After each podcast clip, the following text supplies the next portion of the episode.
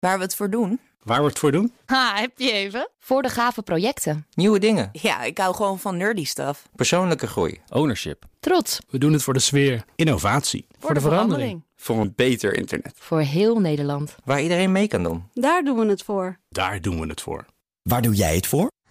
Kom werken voor KPN en groei op jouw manier. Check de actuele vacatures op het gebied van data, security, development en networking op jobs.kpn.com/tech.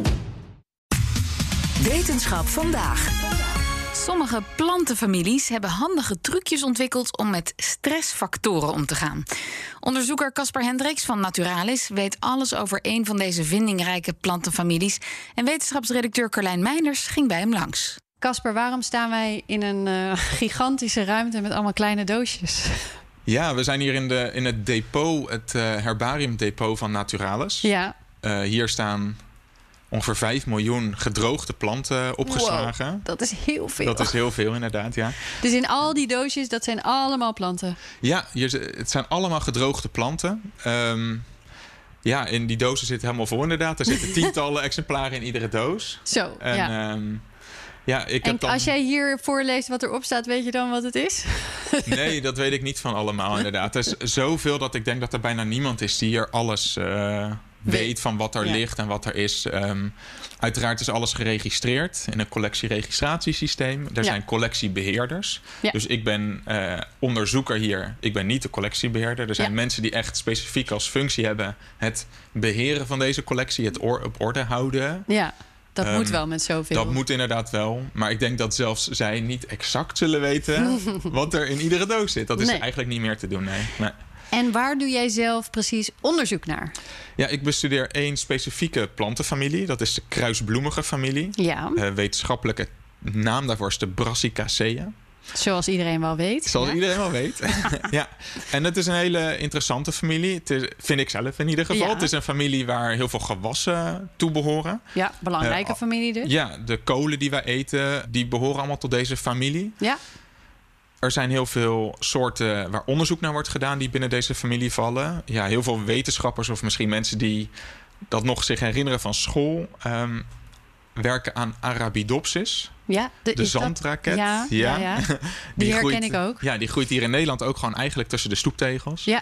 Dat is een heel belangrijk plantje. Het heeft een heel klein genoom. Dat is de eerste plant waarvoor dit allemaal in kaart is gebracht. Ja. En zo zijn er nog wat van die soorten binnen deze familie...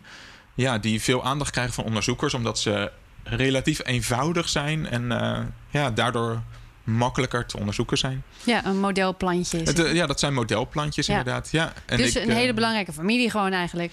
ja, er zit heel veel in. Ja. Wij willen dan ook graag deze familie ja, bombarderen tot modelfamilie. Omdat er zoveel modelplanten binnen eh, Oké, bij deze dan. Ja. Bij deze. Ja, daar maken we ons hard voor Oh ja. in de wetenschap. En, en wat probeer je precies te weten te komen over deze familie? Ja, ik ben, om eerlijk te zijn, niet eens zozeer geïnteresseerd in de familie aan zich. Eh, wat ik interessant vind is evolutie, hoe nieuwe soorten ontstaan. Ja. En ook wat voor kenmerken daarbij komen kijken. In deze familie zijn de meeste soorten zijn kleine gewassen, zoals die Arabidopsis, die zandraket waar ik het net over had, Ja. die gewoon tussen stoeptegels groeit. Dat is een klein, eh, ja, klein kruidachtig plantje. Mhm. Dat zijn de meeste planten in deze familie, maar er zijn ook een heleboel planten in deze familie die zijn verhout. Dat zijn eigenlijk kleine struikjes. Verhout. Verhout, ja. Houtiger geworden. Houtiger geworden, meer een beetje richting een boompje gegaan. Oké. Dat kunnen struikjes zijn, dat kunnen lianen zijn. Het kunnen ook kleine boompjes zijn. Oké.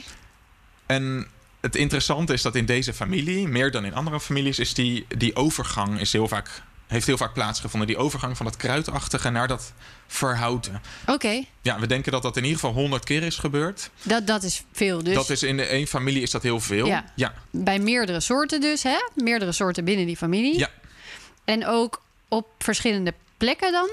Ja, dat is in ieder geval op heel veel plekken op aarde gebeurd. Ja, dat klopt. Eh, toevallig niet in Nederland. In. Nederland staan geen verhouten, verhouten kruisbloemigen. Ja. Maar wel eh, vooral op oceanische eilanden. In de bergen, bijvoorbeeld in Zuid-Amerika in de bergen, zijn veel van deze verhouten soorten. Rond de, de Middellandse Zee staan veel van deze verhouten soorten. Eh, aan de randen van woestijnen in het Midden-Oosten. Echt plekken die vaak heel droog zijn of die te maken hebben met lange perioden van Extreme droogte. omstandigheden dus. Precies, ja, ja. Ja. En we denken dat daar een link zit. We denken dat er een link is tussen het verhouten van soorten Ja. over de tijd. en die droogte. En dat willen we verder onderzoeken. Dat lijkt me ook heel interessant voor een planeet die steeds warmer aan het worden is Precies, en droger. Ja, ja, ja dus zo is het. Uh, we willen graag weten hoe planten evolutionair gezien reageren op opwarming, op Ja. verdroging. En daar zou eventueel een toepassing kunnen zijn, ook als we goed kunnen uitvinden waar en wanneer planten verhouden om die verdroging eh, het hoofd te kunnen bieden. Het is dus iets goeds, die verhouding in principe. Dat is maar net hoe je bekijkt. Ik denk dat je evolutionair gezien niet kunt zeggen dat de ene wijziging eh, goed is, de ander niet. Dat hangt heel erg van de omstandigheden af. Ja.